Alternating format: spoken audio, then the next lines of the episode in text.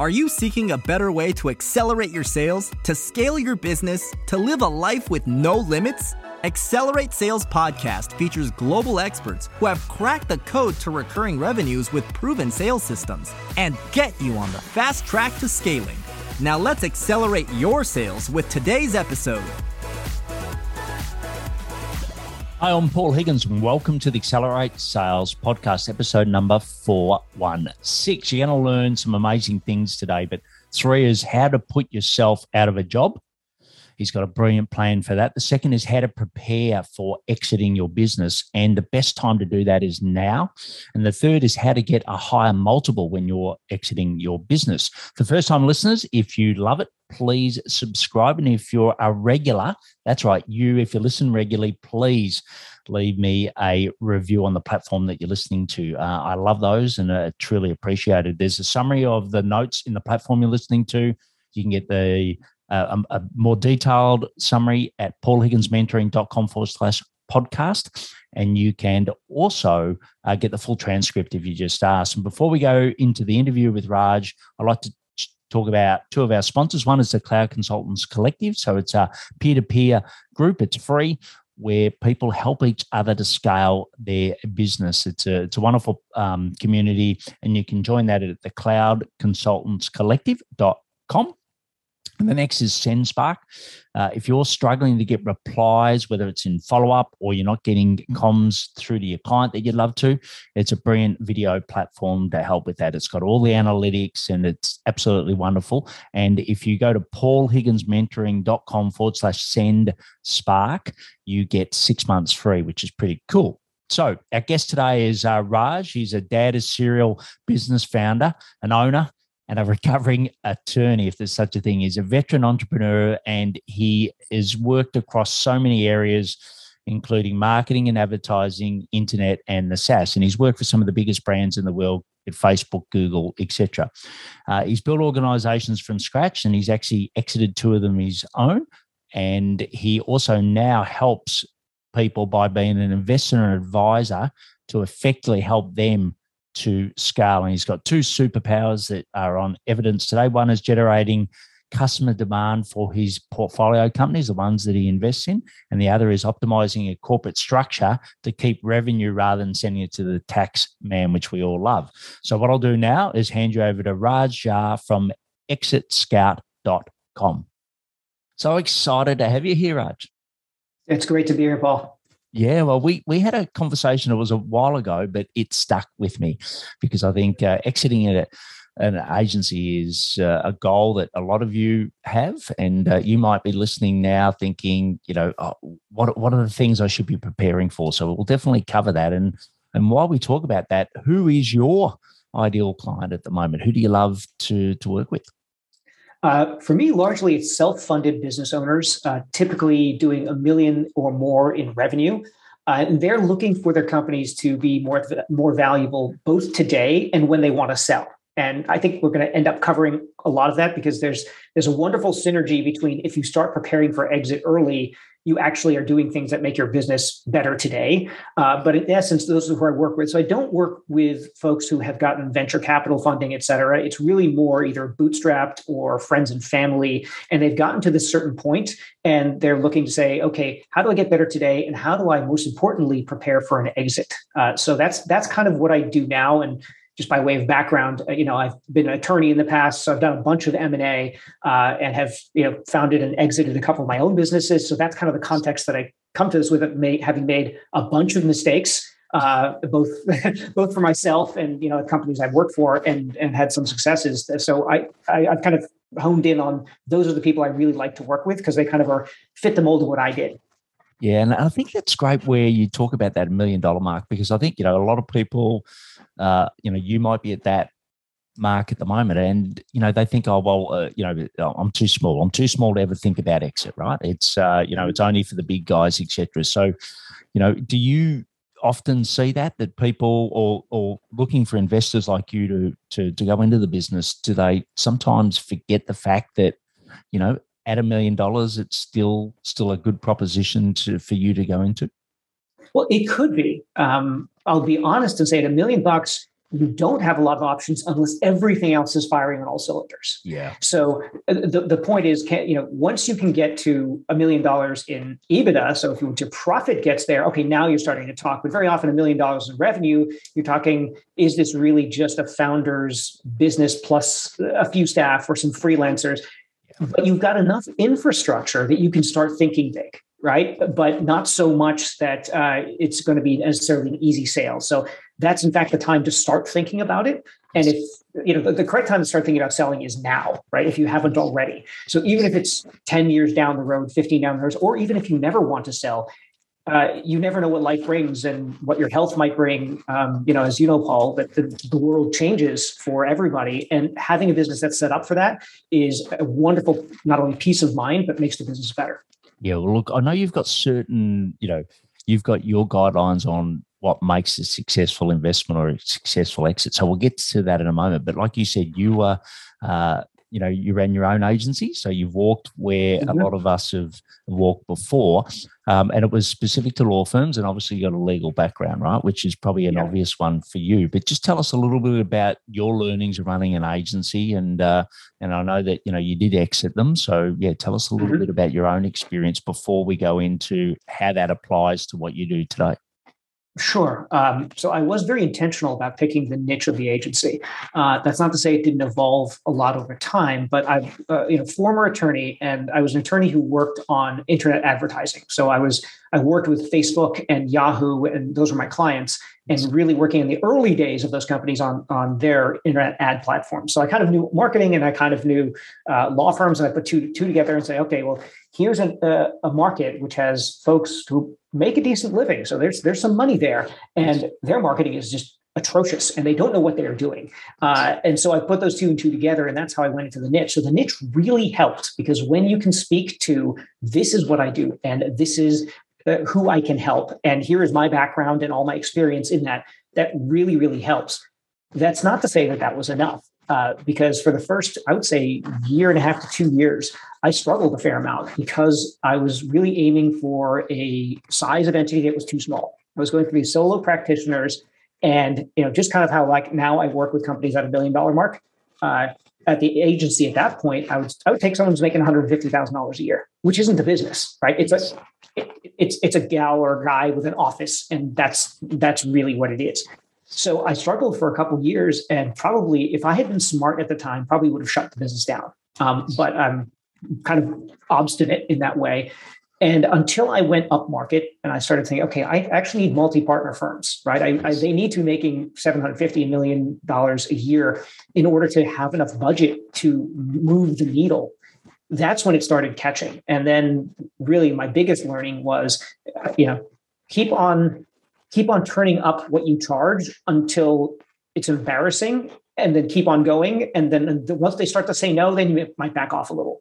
So i went from you know very low end commodity services at like 600 bucks a month and then I went to 1200 then i went to 1800 then 2400 and then 3200 and then i was like okay well this is too short this is taking too long. So 5000 7500 and these are monthly numbers right? Uh, 10000 18000 so it, i just kept on going higher and higher until they were like, ah, yeah, I'm not sure I could afford it. Okay, well, let's take up a little scope and let's redo it like this.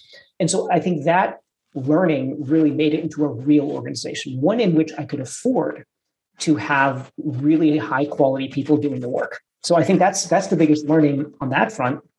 And then in addition, thinking about the business as a machine in a way, and I'm sure you've heard people say this, but uh, everything should have a standard operating procedure and really documenting that and making sure that the team is uh, adhering to it and that they understand why and that they can articulate why to the to each other to the client.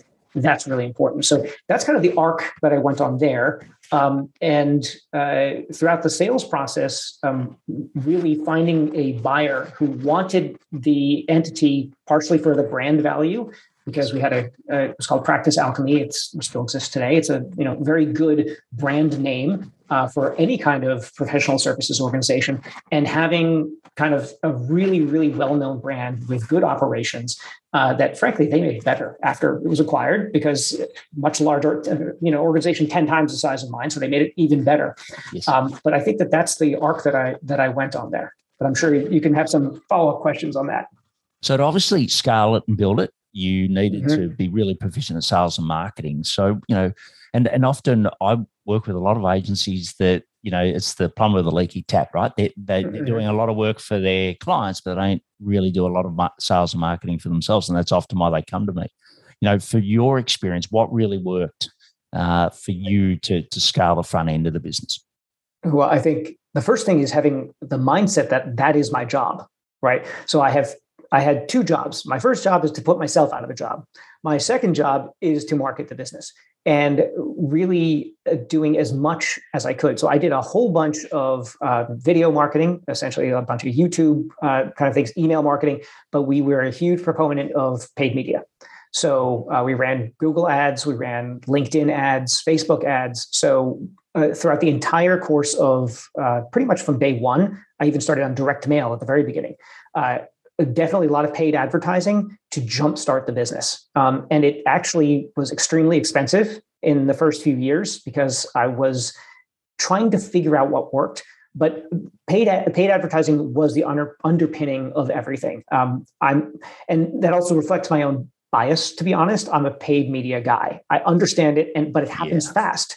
So if I'm going to do SEO for three years until I get somewhere, I don't get those three years back if it didn't work. And those three years to me are more expensive than ten thousand dollars a month or what have you in uh, you know paying for LinkedIn ads to get some leads that I know if it's working or not very quickly. So philosophically, I really leaned into paid media and then testing different hooks. Like, uh, does this offer work? Does, does this resonating with the audience? And testing again and again, and you fail much more than you succeed.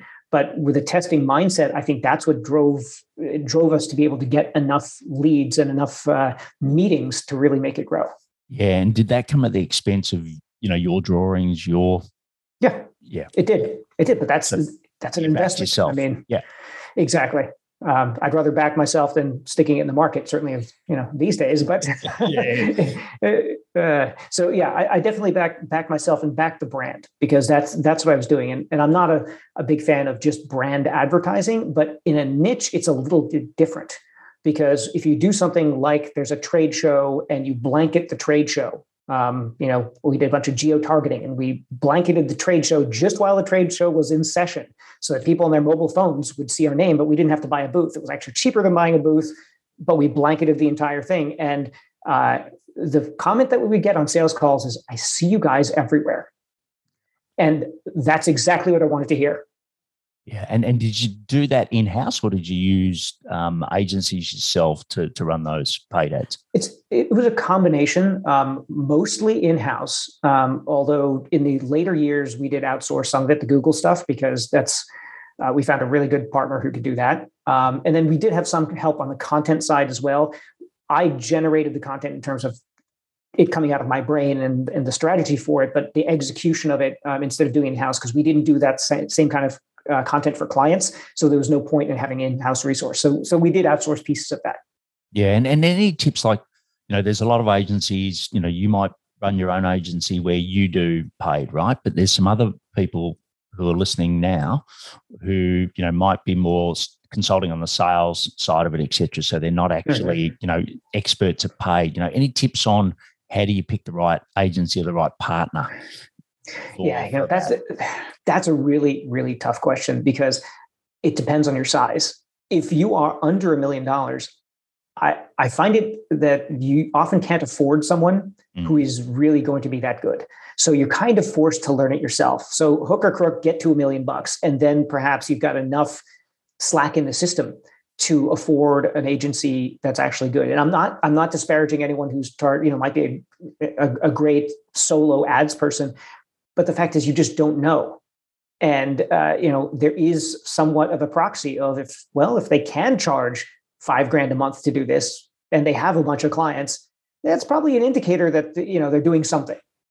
Yeah, yeah, great. So, so you know, you're sitting here and you're thinking, when's Raj going to talk about the things that I need to do to successfully exit my business, right? So let's mm-hmm. talk about that. I know you've got sort of 12 principles or 12 guidelines that you look through. What are some of the ones that a lot of us miss when we're preparing or looking, you know, I suppose getting our business right to have someone like you mm-hmm. to come in and uh, invest or acquire?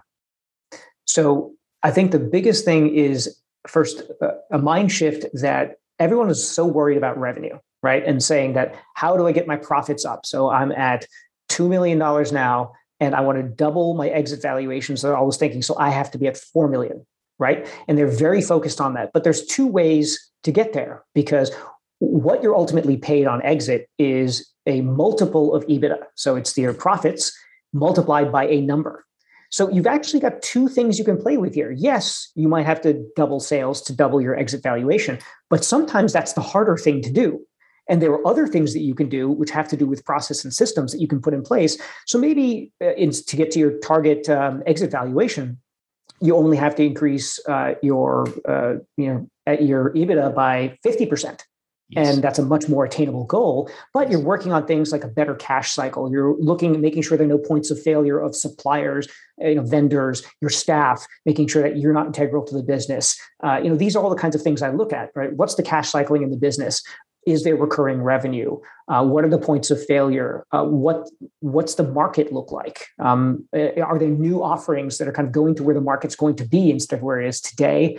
Customer loyalty. They're all of these things that if you focus on them and make it into a system or a process and work at it over time, you can actually increase your exit amount significantly more than if you're just grinding away at increasing the revenue but it's bad revenue in a way because all it's doing is making the organization more dependent on you or more dependent on key staff or key suppliers. So, you know, stop digging the holes and you know patch all that over and then with a solid foundation you grow revenue it's going to be a lot better yeah and and so so if i understand what you're saying and this is what we learned when we sold our business is that you know you can work as hard and have the good strategy for the ebitda i get that but the mm-hmm. multiple can differ based on you know strategic purchase or based on the the quality of the business you know these other yep. factors that you mentioned so if i got that right that the yeah you that's basically exactly, what you want to exactly get is right. a higher model right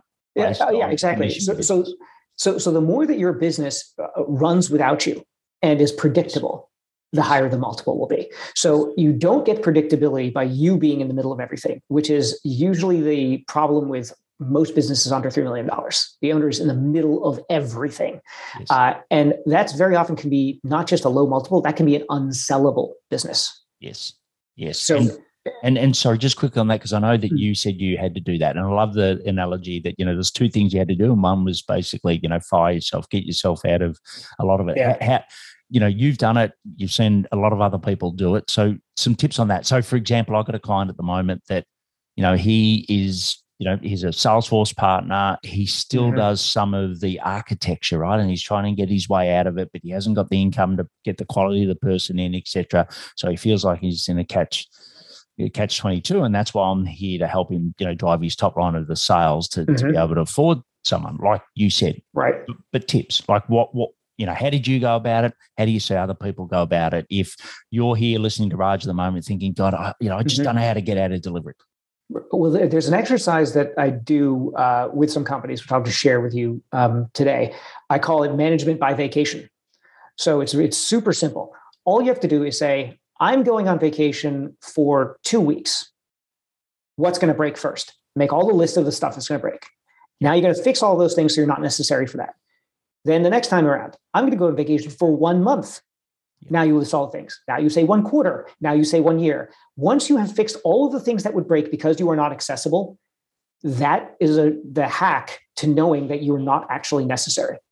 Yeah. That's revenues coming in, things are operating, every you know, cash is being produced, reports are. Eh, then you have a, a company that does its own thing. So, my framework is management by vacation, and that's what I ask ask myself. It's like, well, if I'm not available and I actually wanted to take a vacation, or uh, you know if a family member is ill and i have to go and you know uh, uh, take care of them is my business going to be able to do this without me and if you can assure a buyer that you are wholly unnecessary there's two great things number one you'll get a better multiple yes. and number two you're not going to have an earnout where you have to continue working in the yes. business. And that is another thing that like service businesses people don't always appreciate. That in a services business, if you are so connected to the to the actual operation of the business, you're going to sell it and you're going to become an employee, and those are going to be the least happy two years of your life. Yes. Yeah, yeah, yeah. Look, I, I think that's so true. And look, for us, when we sold to a to a Google partner, the other thing around that multiple was um, yes, we had a, a, great predictable sales process, which we mm-hmm. built. Uh, and that's because our vendor, our partner, used to give us 80 leads a month and then it went to zero, right? So we were mm. forced to do it. It didn't help that I was on a dialysis machine at the time. So uh, that made right. it a little bit tougher. But anyway, uh, you know, you, you got to do what you got to do. But, right. but it was, be, you know, what we did was did a case study on well, what's the buyer really want to buy us for, right? Because I think mm-hmm. so many people think about how am I going to spend the money rather than the strategy of well, put myself in the buyer's shoes, right? And for us, right. the multiple advantage was that you know they were a Google partner that had lots of clients with very low margins. We had mm-hmm. a robust sales and marketing system for a higher margin product that they could run mm-hmm. across their business. So all of a sudden, the EBIT wasn't as important. It was more around the strategic, what was the upside that they could get out of the multiple, right? Yeah. So so I know that you're on the buyer side of, you know, of the fence, but what should, you know, have you got some examples where there was more value um, extracted from the multiple based on really understanding the buyer's position? Um, yeah, well, I, you know, my own agency actually is, is the one that comes to mind yeah. right off the bat. In addition to, to folks that I've I've helped with this, um, it was very similar to yours. It, uh, it was acquired by a much larger organization that was running 15% margins. I was running 40% margins. So uh, you know, immediately that's interesting. Now they say, oh well, this is an inroad with a brand into an entire market segment where if we can get those kinds of margins and understand how how those margins are created, right? Uh, and what kinds of engagements get those margins. And we can clone it to other specific niche marketplaces. That was the whole basis for for the acquisition. So I, it, you definitely have to do that. Like you said, you were looking of your who's your ideal buyer, right? So I always think about it as: Are you thinking about that? Are you nurturing those buyers? One to two years before this ever needs to happen, if not more? Are you always nurturing the buyers and thinking about what is my strategic acquisition plan? Even if I never sell to these people, shouldn't you know anyone who's that influential in a adjacent space? Uh, and if not, perhaps you end up acquiring them because that's something that sometimes I, I work with uh, folks on as well. It's like, okay, well, you're doing really great in this niche, whether that niche be like email marketing let's say that they're a just one kind of uh, agency uh, or in a vertical like accountancy. So accountants could go into legal adjacent right? Or the email could go into uh, let's say facebook advertising or something that is adjacent. And sometimes you can acquire another agency combine and just the sheer mass of it makes it worth more so by doing this kind of market analysis and understanding who who could acquire you you're going to find all kinds of opportunities that you wouldn't otherwise yeah, I think that's brilliant. And look, for us, we did the same thing. It took us two years, and believe me, that yeah. our buyer didn't even see the opportunity when we first started engaging. Right? right. By the end, obviously they did, but yeah, I think that's really important. We were very strategic as to who we're after. We sort of qualified. It was like, you know, the reverse auction. We were looking at multiple people, Google, Google partners, and who is going to be the best fit, etc. So I think, yeah, that's that's great advice. And you talk about this business model, right? Because it is hard. Let's face it, we've you know, you run a service business, I run a service business. They're hard, right? You might be running one really and thinking, you know, they're hard. It's a really hard gig, right? And you talk about this recurring revenue and and how you could, you know, ha- well, what I'm basically asking is how can you optimize your business model if you're running a service business at the moment? Uh, so I think there are two things that come to mind right off the bat. Uh, number one is recurring revenue. So if you're running a services business, the first question is how do you make it not just project based? Yes. Because uh, you don't want to be spending so much time hunting every single time. It is much easier to keep a client than to get a new client. So look for the kinds of engagements that have recurring elements. So I would only take recurring business. So I would never take one-offs. So someone's like, "Oh, could you build a website?" And you know, we normally think internally, "Okay, it's going to cost us five, seven thousand dollars to build a website." Uh, and they said, "We'll write you a check for fifteen thousand. I said, "No, it doesn't matter because what you're then doing is you're rigging your business for feast or famine. And it's hard to staff. It is hard to make the staff successful. It is hard to get consistency. And you're always pulling people off of one engagement to staff another. That's that's a really tough business model. So number one is recurring revenue. And number two is how much is it a package? right? So, how much can you make things into defined product or service lines so that you know when you start an engagement, what's it going to cost you in terms of resourcing and what do you need to bill out at? Um, so I was talking with a, a, friend of mine who runs an agency uh, just last week, and his issue is that he's doing Uh, recurring billing, so he's got a monthly retainers, yes. but every scope is slightly different because they need slightly different things. And he's saying, "Well, you know, I just wanted to keep it easy and have one price." I said, "Well, aren't your margins different per client?" He said, "Yes." Well, then how can you plan? Right? How can you plan if the margins are always different? And then you're going to get another client, and is that going to be a high or low margin client and you don't know so that's going to be it's going to impact him if he sells because the buyer is going to assume every client from now on is low margin because he can't tell me why one is and one isn't. Yes. So the more you can get discipline around that and be able to plan and say okay uh, here's the uh, 12 week onboarding of a client and here are all the resources week by week that need to be staffed here's the margin I'm going to get on that. And maybe I'll kind of take it on the chin for the margin for the first 60 days just to get them involved, uh, engaged uh, properly. But then I should be expecting this kind of thing and always checking on the variance of that. So, what is my effective billable rate per employee? What is my effective margin per employee per service line? Per so you really got to get kind of neurotic about the numbers um, in order to do that well. And for a lot of agencies, at least in the marketing agency world, they hate that stuff right? They did it. They want to do the creative. They want to client relationships. They really hate that number stuff. But that's going to be the difference between you have being able to show up with financials or someone's like, "Ooh, I want that," and it's like, "No, I'm acqui-hiring you, and you'll work for us." It's, yeah, it's a very starkly different thing. Yeah, and if you don't have that skill, right? So let's say you're listening to Raj and you're thinking, "I just don't have that skill. Numbers isn't my thing. It's never been my thing. I'm not going to change that." Right? You know, what what are some options? You know, do you get a virtual CFO? Do you you know do you put mm-hmm. you know more more investment in your account like what are some ways that you could overcome that if numbers just aren't yeah. your thing well, I, I, had that issue in that numbers are my thing, but I didn't have any time. As I mentioned earlier, I was really focused on uh, generating as much business for the business as possible and then getting myself out of things. So I, I hired a fractional COO. And her, one of her first tasks was to understand. First tasks were to make sure that all the team members were on board and they had someone to talk to because I was running around doing my own thing. Uh, and then this, the, it really bond with the team. And the second was to really get discipline around what are all the things we're doing for clients? Are we charging appropriately for them? Um, you know, what should we be charging? Do we need to change how we position and sell in order to make this consistent for the long term? So I hired a fractional COO, uh, and it worked out extremely well. Yeah, and how did you find them? Like you know where do people go to find a, a good fractional CFO? A CFO? Uh, yeah, that, that, that's a good question. I happen to find it by networking. Um, yeah, I yeah. I put out the feelers, and someone who came recommended by uh, who was it? I believe my bookkeeper was in a networking group with her with uh, my fractional COO, and she's since become a, a friend and uh, you know really really helped the business. So, uh, but it, it is networking for that.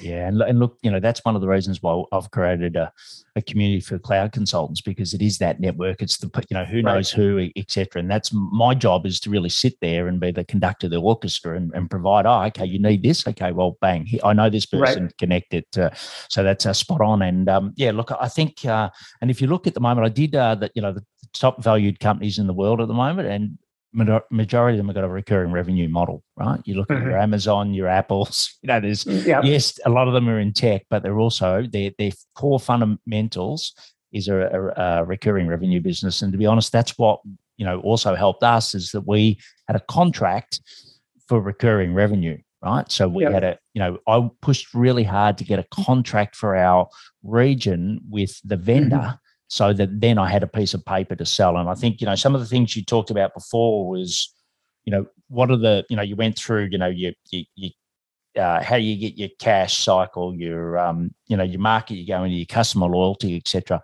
You know, mm-hmm. for me, I think it's like, you know, how robust is your relationship with your vendor and, and what contracts you can get? Because as you said, mm-hmm. you think revenue, selling the business, I got to get to this revenue. But believe me, all the due diligence, and you know it day to day, all the due diligence, due, due diligence that goes around actually selling a business, all of a sudden yeah. you start to think, oh, wow. And I know you've got some brilliant resources on exit exitscout.com to, to find yep. those. So instead of going through them all now, Raj will uh, share those with you. And look, we could talk for a lot longer. There's just one more thing I want to get to before we get to the quick questions at the end. And, and that is around um, an event strategy. You spoke about mm-hmm. a way that you can leverage events to get more clients. So if you can just take, you know, you who's listening uh, through that, that'd be fantastic.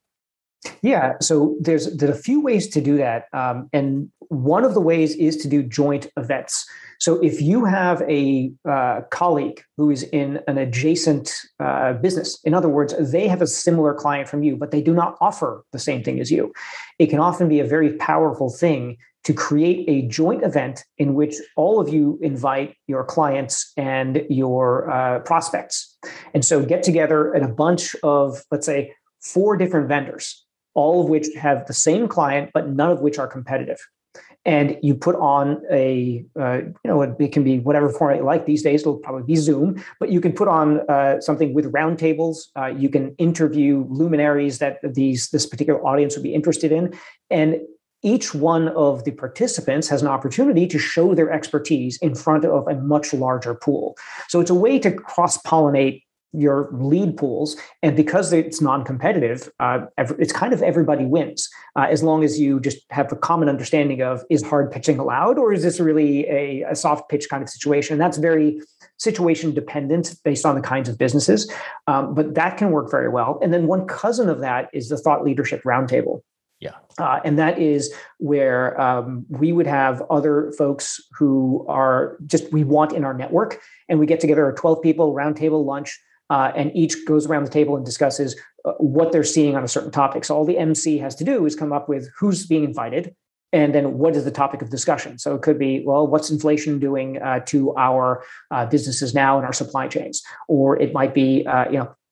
hiring in this time, or managing staff, or even it could be uh, preparing for exit, right? What we talked about today something that is universal and all those people will be interested in. So uh, when I was running the agency for law firms, we tell them to do this. And they said that the amount of business that they got out of this just by increasing their network was huge. Uh, it's it's highly manual, but on the other hand, it's it's kind of exponential because every time you do it, you're introduced to a whole nother group of people you wouldn't have known. And as you repeat it, it it snowballs upon itself. Yeah, yeah. And look, and at the moment we're we're finding it very successful to do that virtually, which is i.e. LinkedIn, right? So if you look at all your current mm-hmm. client base, you go and look at their connections, their mutual connections, people that they're following, and all of a sudden you'll see patterns of people that are your mm-hmm. ideal client in there, right? So yes, I think yeah. the event space is great, but don't forget, right in front of you at the moment with LinkedIn, there's an opportunity to leverage mm-hmm. your network a lot better and uh, instead of sending you know spammy messages out to people. So uh, look uh, raj it, has been brilliant. Um, you know what what you've explained is fantastic. And like i said all the resources are at exitscout.com i know you've got some brilliant videos. You've got over 100 videos there and you've got some uh, some downloads. But let's go into the quick rapid fire. So uh, i'm going to ask you some questions and get some rapid responses. Are you ready for that? I'm ready. All right. Go ahead let's rock and roll. So uh, the first was, what are some daily sales habits that you do today to accelerate your sales? This is going to sound remarkably uh, mundane, uh, but it's about calendaring things that need to be done. So I'm kind of neurotic about planning, and every Monday I've got a plan for the week, and I will actually calendar time in which things get done. And it sounds really silly, but as, especially as a business owner, it gets really hard. And there's always the crisis du jour, and you come in, and the first thing you do in the day is you check your email, you're screwed. So it is really about having a time, ideally first thing in the day before you uh, enter into anything, to finish your marketing and your sales tasks. So I would say that's that's the. I mean, it's basic, but that's kind of what works for me. Yeah, time blocking is brilliant. Uh, the next one is for you. Where do you find information to improve your your sales skills, your, your sales knowledge? Um, I have a, a business partner uh, who's well, he's a colleague. He, he's he's actually the fellow who acquired my business and has since become a, a, business partner on a number of other deals. He runs an outsourced sales and marketing organization, and because they have over hundred clients, uh, I if I ever have any question or wanted to know what's the you know the best and the latest and the greatest, I can call him. He's got the finger on the pulse of it. So just knowing a person like that uh, really just keeps me updated on what's working and any strategies and tactics.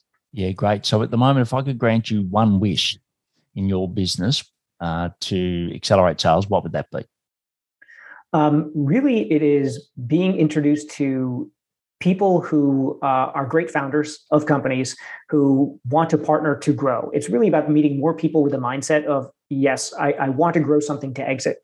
Because where I come in is I'm helping them get from point A to point B. And now, whether that is with just kind of working with them on a mentorship basis or whether that's investing in the company, uh, it's all about, you know, if I could have a line of people who are really excited for a bigger future with their company, uh, that to me would be a dream scenario. Yeah, great. And, you know, looking at what you know now, right, through all of this brilliant experience that you had, what's something you wish you had have started sooner? Building my personal brand, I think, and which is an interesting thing because it's changed, right? Because when I had the agency, I was the uh, I did do a lot of personal branding, and uh, but that's the first time I had, and that was all around being a uh, the guy who helps lawyers market. Um, but if I had once I sold it, I had kind of re-engaged and kind of rebranded myself to being something else. Uh, then I think that would have been beneficial. So I think even before that, and then after that period of my life where I did a bunch of personal branding, really never letting off the gas on that probably would have been a better move. Yeah, Brian, and we just actually did an episode on that. So if you go to four one four, there's an episode on personal uh, branding by Bob uh, Gentle. So uh, perfect, mm-hmm. perfect timing. So uh, as I said you can get all the resources at exitscout.com. And Raj, it's been uh, brilliant having you on the show. Thanks for sharing all your experience. And I'm sure that you'll have uh, some members of or people that are listening to this podcast reach out to you because what you do is really valuable to, to I think, to have a, a major lifestyle improvement, right? So, mm-hmm. um, absolutely. Yeah, thanks for being on. great. Thanks very much, Paul. So that was a great interview with uh, Raj. Absolutely loved it. I love these uh, little uh, system of management via vacation. So go and uh, re, you know, re-listen to that uh, and take it down. I think that's a brilliant way. I used to do that in my corporate life. I don't do it enough in my own, so I need to do that.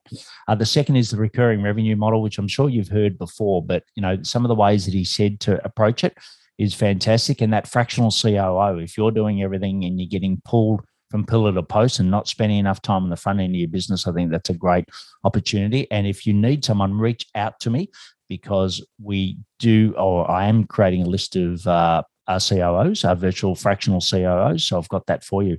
And uh, whatever you liked, please share it on your LinkedIn uh, with an image from Raj of the podcast.